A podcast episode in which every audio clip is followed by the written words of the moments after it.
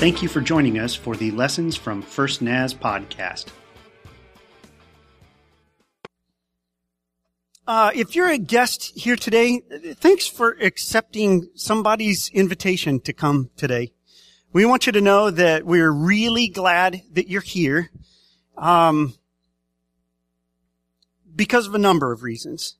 One, we have something we want to share with you, a message that is near and dear to our hearts. Secondly, we have a community, a, a, a circle of friendships that we want to include you in. We think that people shouldn't have to do life alone. And so we do it together here. And you can find a circle of friends here if you'd like to, to connect with us in that way. Thirdly, it's because of what Pastor Aaron said. Third reason that, that we're glad you're here is because of what Pastor Aaron said. We're gathered here to celebrate the event that we think was the pivotal event in world history. Everything changed in potential when Jesus Christ came back from the dead. That's the message that I want to share with you this morning. I want to read to you first the story as Jesus' friend John tells it. Now you have to understand something. The people who wrote the Bible, real people, okay? Real people with um, a little bit of knucklehead-itis, uh, real people with jealousy, real people with some uh, conflicts between them and their circle of friends and workers. And you'll see a little bit of that in the passage that I'm reading to you. I'm reading John's account of Jesus' resurrection. And you're going to read a little bit about Jesus. You're going to hear a little bit about John. But John never refers to himself as John. I'm not making this up. In the Bible, he referred to himself always as the disciple whom Jesus loved. Never mind those other 11 knuckleheads, right? And then uh, Peter, who seemed to be a little bit uh, of John's rival. For some reason, John and Peter kind of squared off a little bit. Loved each other, but, you know, had, had, oh, I put it this way. Sometimes my children and I exchange dents in our foreheads, right? Noah has a cliff-shaped dent in his forehead, and I have a Noah-shaped dent in mine. That was the way it was for Peter and John. Listen to, uh, you'll, you'll hear it show up in the story. John writes, Now on the first day of the week, Mary Magdalene came to the tomb early while it was still dark and saw that the stone had been taken away from the tomb. So she ran and went to Simon Peter and the other disciple, the one whom Jesus loved, and said to them, They've taken the Lord out of the tomb, and we don't know where they've laid him. So Peter went out with the other disciple, and they were going toward the tomb. Both of them were running together, but the other disciple outran Peter and reached the tomb first. Yeah, I'm faster. No, no, no. Um, and stooping to look in, he saw the linen cloths lying there, but he didn't go in. Then Simon Peter came following him and went into the tomb. He saw the linen cloths lying there and the face cloth which had been on Jesus' head, not lying with the linen cloths, but folded up and in a place by itself. Then the other disciple who had reached the tomb first also went in and he saw and believed. For as yet they did not understand the scripture that he must rise from the dead. Then the other disciples went back to their homes. But Mary stood weeping outside the tomb, and as she wept, she stooped to look into the tomb. And she saw two angels in white sitting where the body of Jesus had lain, one at the head and one uh, at the feet.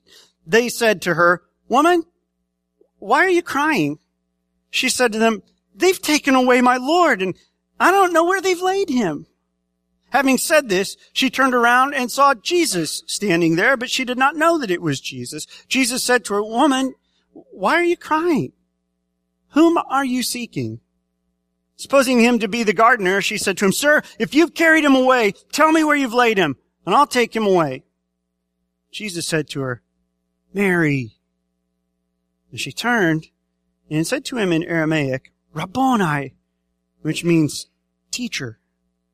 And Jesus said to her, Don't cling to me, for I've not yet ascended to the Father, but go to my brothers and say to them, I am ascending to my Father and your Father, to my God and your God.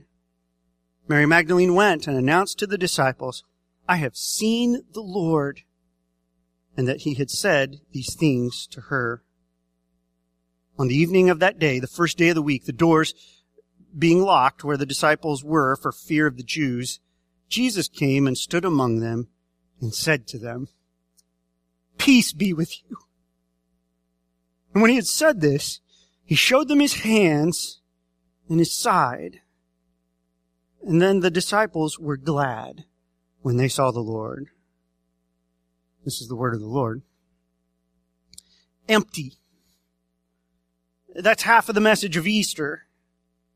It's the message that is literally being presented in every Christian church everywhere on this planet today. The tomb of Jesus of Nazareth was found empty on the third day following his crucifixion. They didn't get it wrong. They didn't show up at the wrong address. It was the known, identified tomb in which Jesus had been laid, and it was then physically sealed and set under a Roman guard. That tomb was then visited by angels, somehow miraculously opened, and a very much alive Jesus stepped out of it and then appeared to many people thereafter. Sometimes as few as one, like Mary. Other times, the gospel accounts tell us, he appeared to as many as 500 at a time. The soldiers, however, had a little predicament on their hands. And so they concocted a story, bribed by religious officials to do so. They concocted a story saying that they had all, at the same time, fallen asleep while on duty and that Jesus' disciples had sneaked in, opened the crypt, stolen the body, and ran off with it without waking them up. Hmm. Hmm pretty difficult story to substantiate when they were supposedly asleep the whole time that it took place. The soldiers were then, instead of being punished for falling asleep on guard duty, the soldiers were then paid handsomely to keep telling the story about how they failed at their job. But this much was not questioned by the end of that first weekend after Jesus' death. The tomb was empty. People were telling all kinds of stories about how it got empty, but this much was not in question. The tomb was empty. So this morning, since I'm a pastor and this is a Christian church, it would seem that I'm supposed to get up here and tell you all that the tomb was empty. It's an incredible message. It's one that Christians take great joy in celebrating this day and many others throughout the year. But it's also a story that puts everyone who hears it on the horns of a great dilemma. Which story will you choose to believe? The story that Jesus was miraculously resurrected from the dead and is now alive and will be forever? Or the story that his wacko slash conspiratorial followers overpowered some Roman guards or sneaked in while they were sleeping on duty and managed to open the tomb, get the body of Jesus, get it out of there without being discovered. Which story will you choose to believe? Oh, and by the way, um, it should be noted that none of the so-called conspirators ever cracked under the persecution and torture that followed. Hmm.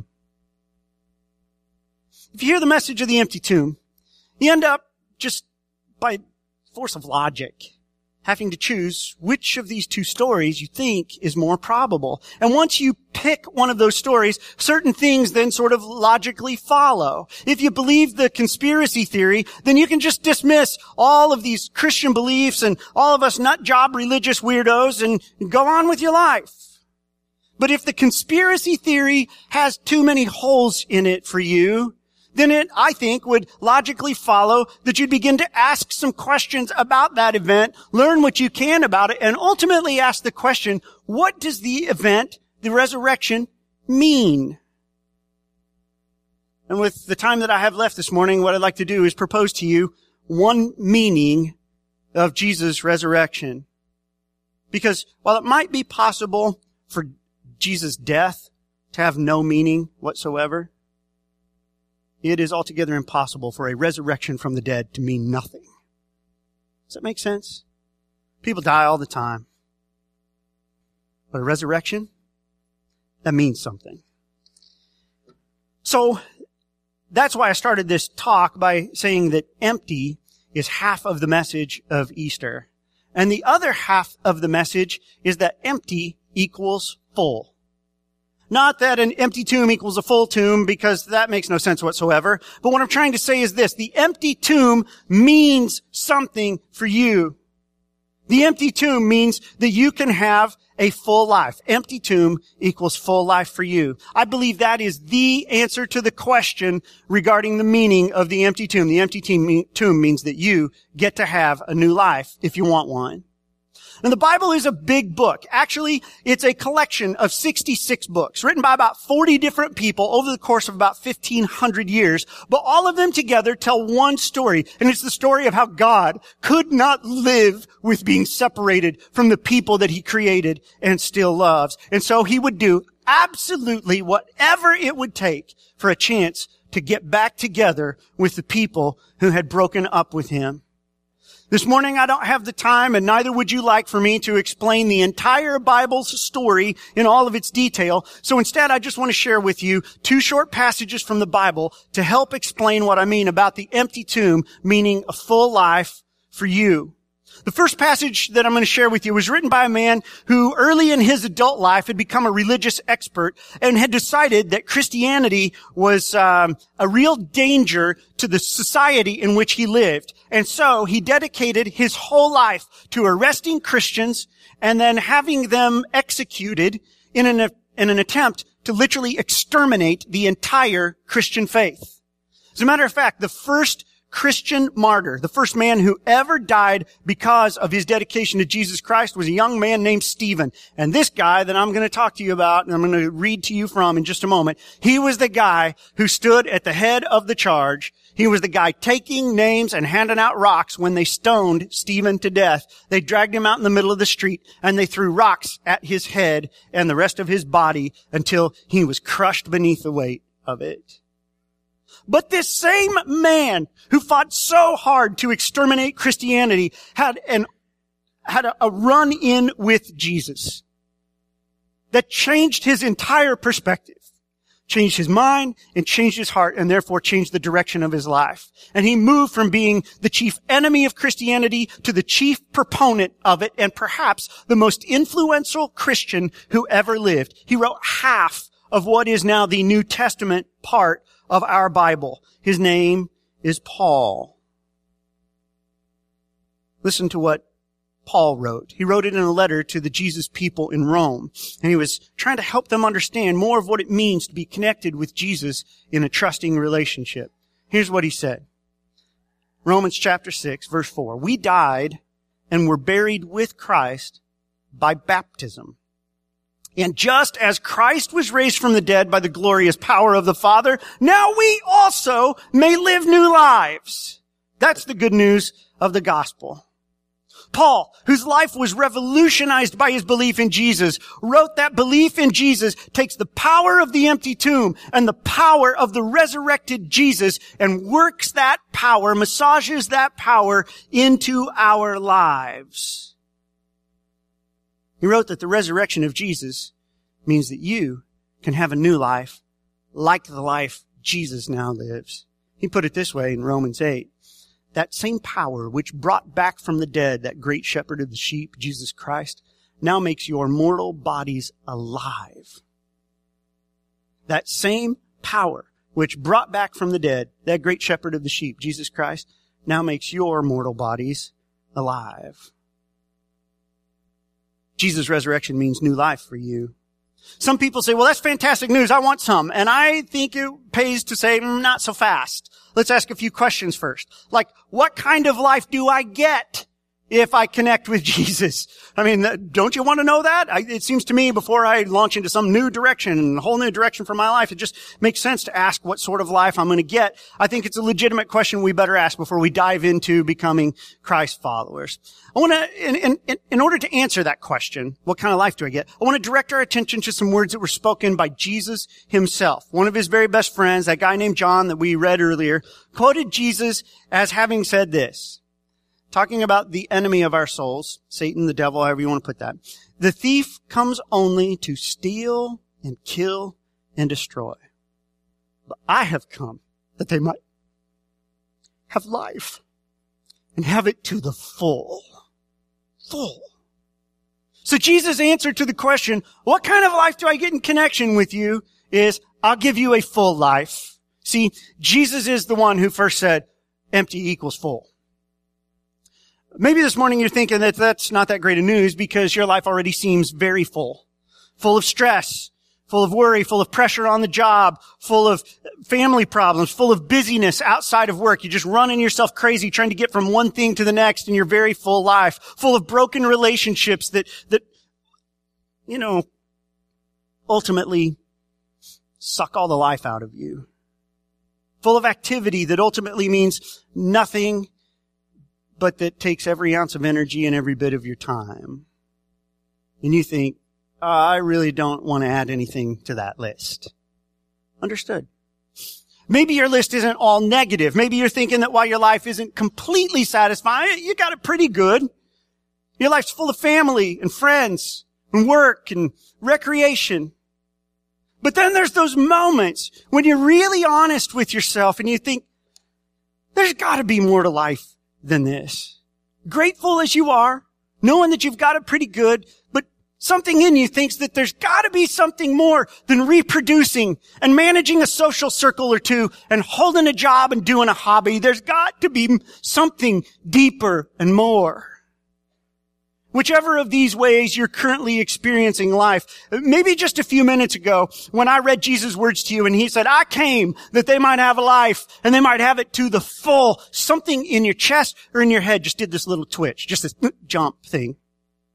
If your interest was piqued when I read Jesus' words to you, I want you to know exactly what happened to you. The Bible's word for it is hope. You experienced hope. It was your spirit within you, responding to something that your heart has always hoped would be true. That there is more to this life than stress, pressure, worry. And there's more to this life than a life full of mostly good, but ultimately unsatisfying things. And that more that you've been hoping for, that more comes from life in connection with the resurrected Jesus. It's the full life that he promised to you. Uh, but I think that begs one more question that I want to answer for you today. Makes us wonder what the Jesus connected life is full of. Good question. Short list of answers to that question for you. Number one, the Jesus connected life is full of peace. Full of peace. The Bible teaches that you can experience in connection with Christ peace in two areas of your life. First of all, you can experience peace with God. Instead of worrying about what God thinks of you, worrying about how God feels about you, worried whether God's going to judge you, condemn you, worried about what you're going to say when one day you see Him and stand before Him, wonder what He's going to say when He sees you coming, you can do this. Everybody do this. Big deep breath. And let it out.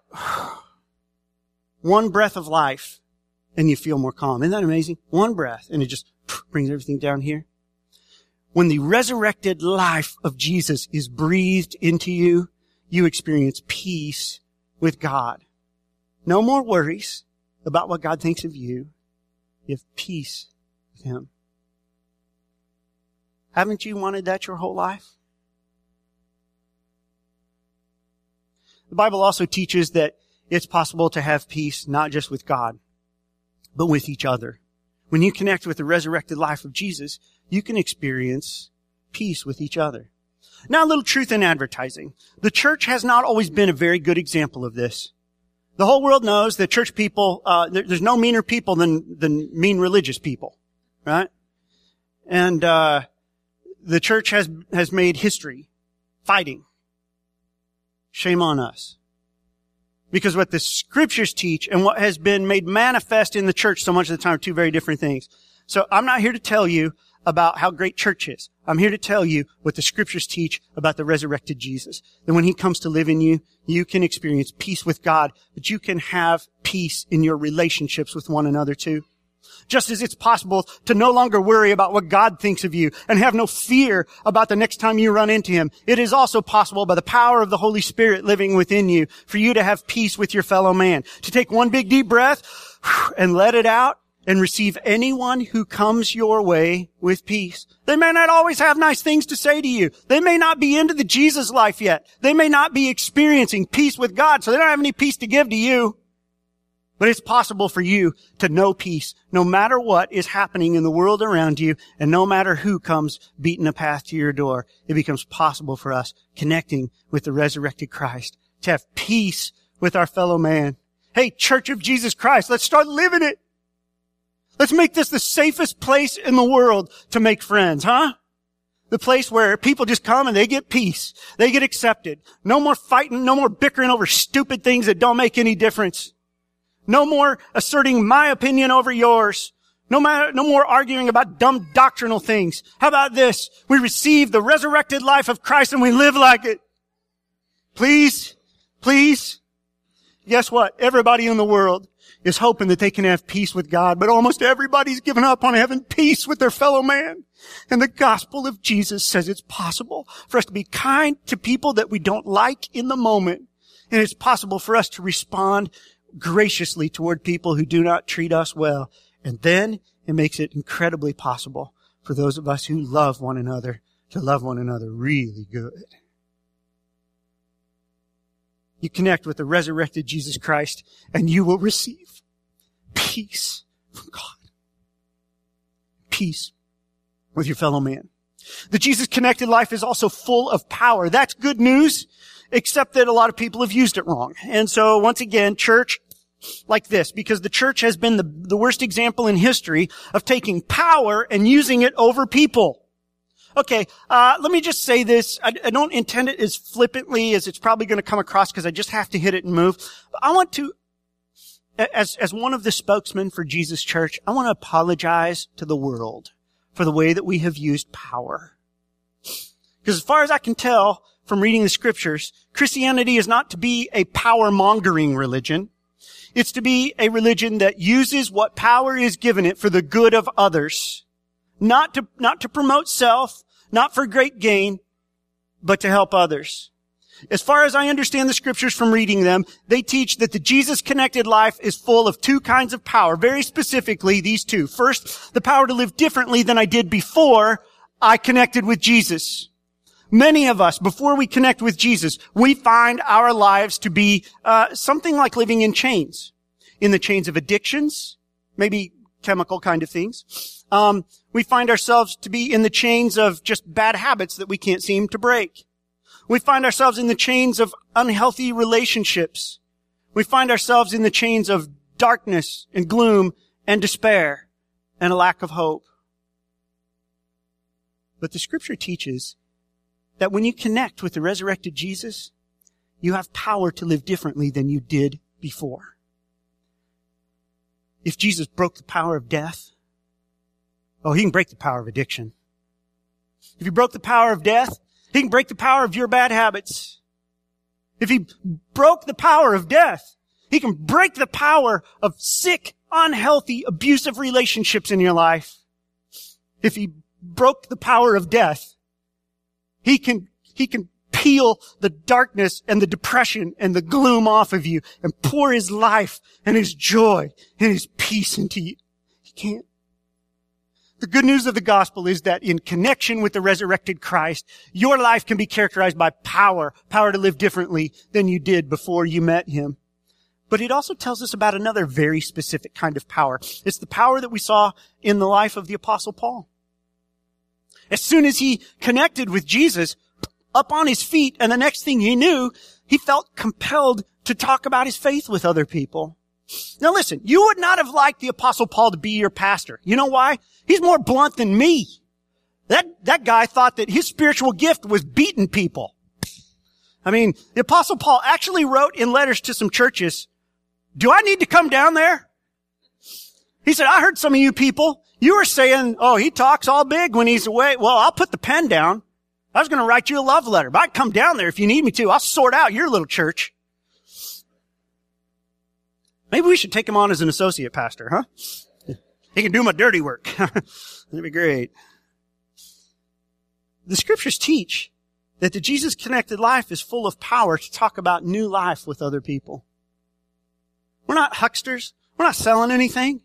We're not pressuring people anything. We're not beating people over the head with religion. It's just that we have this hope now. We have this life. We have this peace, this power. We want to share that with you. Just so you know, this wasn't a setup today. Your friends didn't invite you here so we could trick you into something. But I told you there's something we want to share with you. It's the best kept secret in the world. There's peace and there's power available for you in connection with Christ.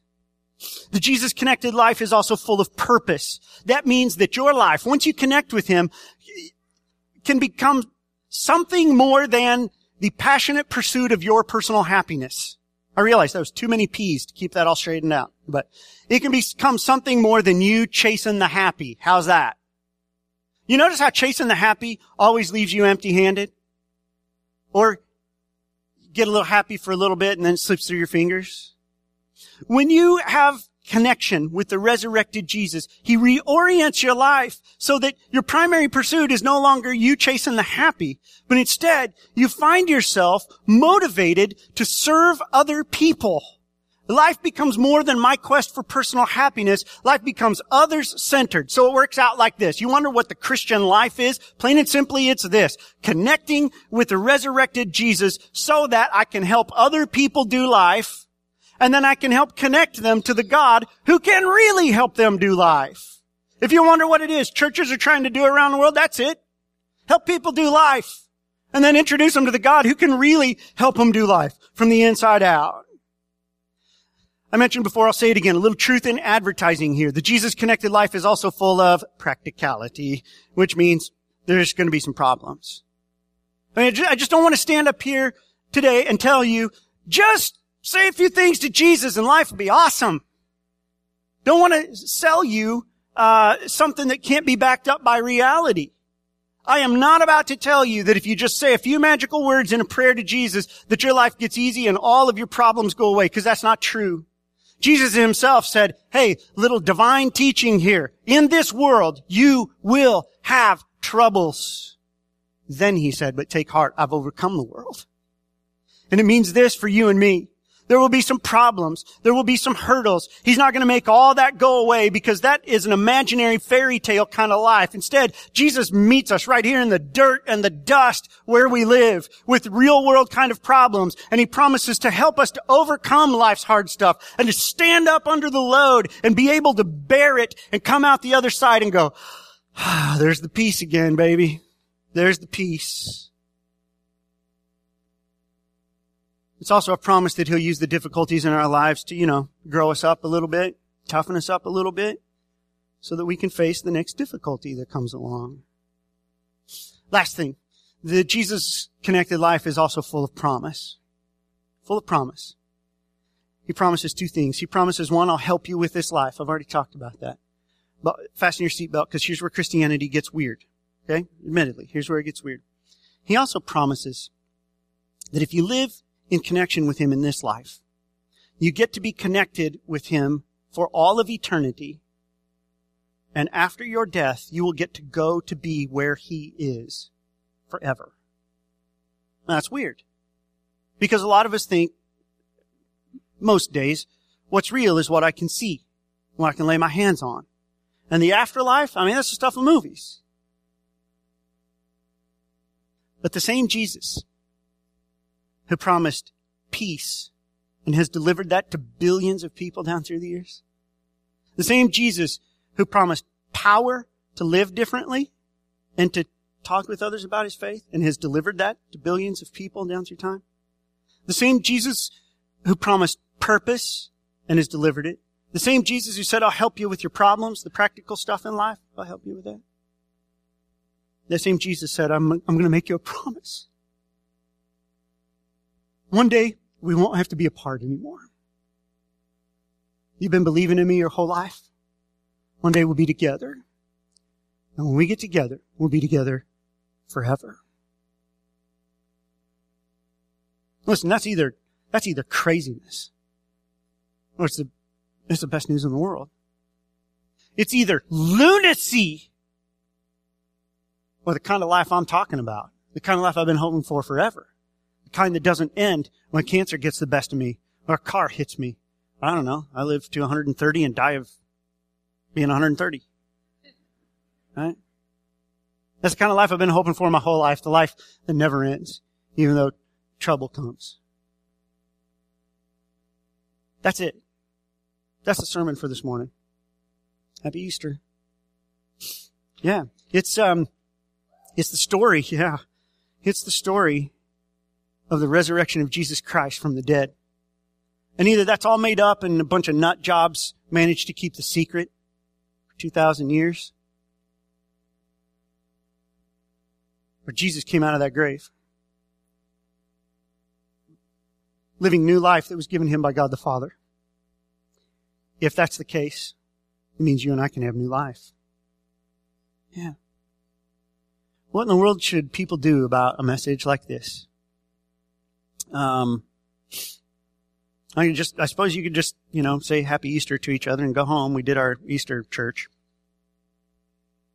Um, but that would be acting like resurrection has no meaning.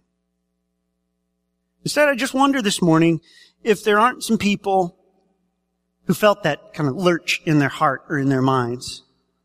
They recognize, ooh, that, it felt kind of like emotion, but it, it, it seems like there's something more here than just emotion. And, and hope sprang to life in you and you started saying, man, I hope that what Cliff's talking about is real. And so I want to encourage you to do one thing. I want to encourage you to reach God's direction in faith. And it would look like this. Really, all you have to do is pray. So, well, I don't know how to pray. Well, that's good because I can fix that. That's easy. Just talk to God.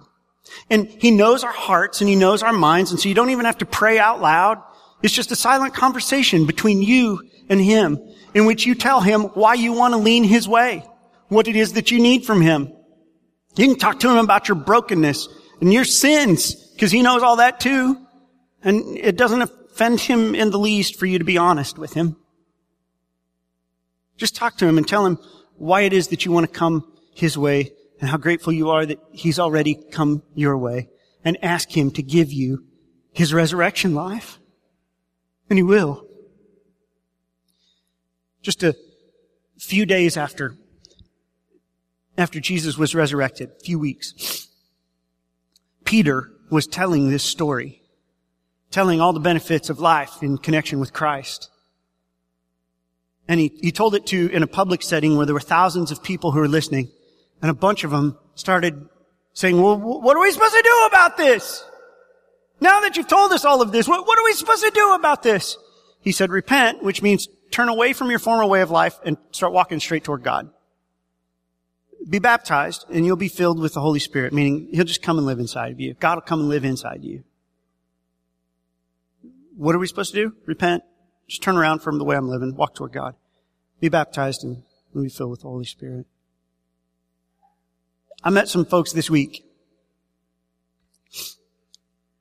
that blew my mind. First time we ever met.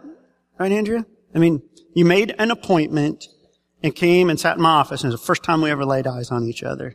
You and Geneva. Had some sickness in the family so you couldn't all be here that day, but what they told me was that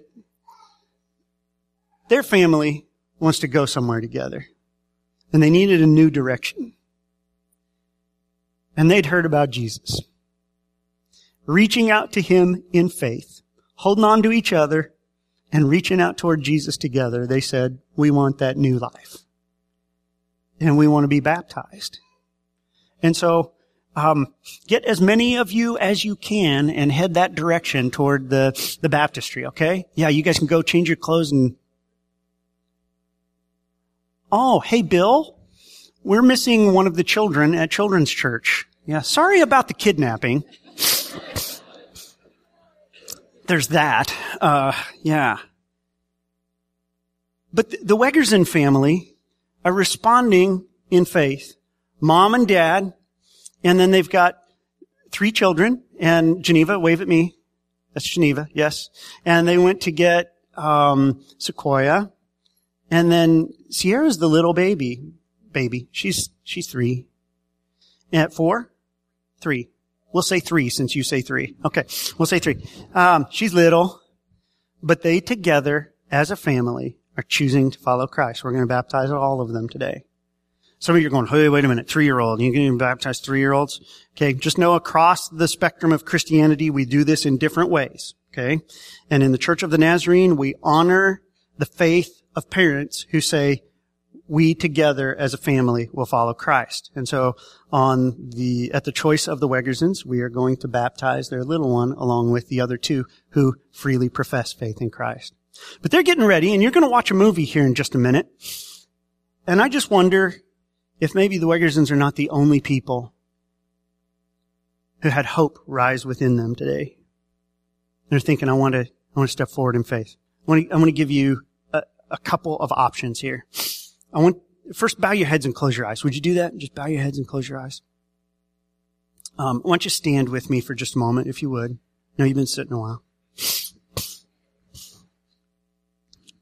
Just bow your heads, close your eyes to give one another a little bit of privacy. This morning, did you hear the good news that the resurrected life of Jesus can mean a whole new kind of life for you and you want it? If you want it this morning and you're, you're leaning God's direction with, with all you know about what that means, and you just want to say, Pastor Cliff, would you pray for me? Because I want the resurrected life of Jesus in me. I want to ask you to just raise your hand. You're not committing to being baptized. You're not committing to joining a church. You're just saying, "I will." yeah, I see you back there. Good. I want the resurrected. Good. Good. I want the resurrected life. Yeah. Okay. Yeah. Over there too. Good. Yeah. Right back there, middle. Uh huh. I want the resurrected life of Jesus in me. Yes, sir. Uh huh. Oh yeah. Yeah. Yeah. Listen, what you ask for, you're going to get exactly that today the peace, the power, the purpose, help with the troubles, and the promise of everlasting life. It's yours. Lord Jesus, I'm asking you to hear and answer the prayers of those who responded today. There must have been 15 people who said, me, me, me, I want it. I lean Jesus' way. Please. I want, I want you, Lord Jesus. Come to them. Lord, bring that holy hush over their hearts, that ah that comes with your presence and your peace, and deliver the other things in full measure. Lord, they come recognizing they're imperfect. How does an imperfect person approach a perfect God? We come asking forgiveness for the ways that we have dishonored or ignored you. We come today exactly as we are, no kidding, no pretending. And we say, if you'll take me, I sure love to have you in my life, Lord.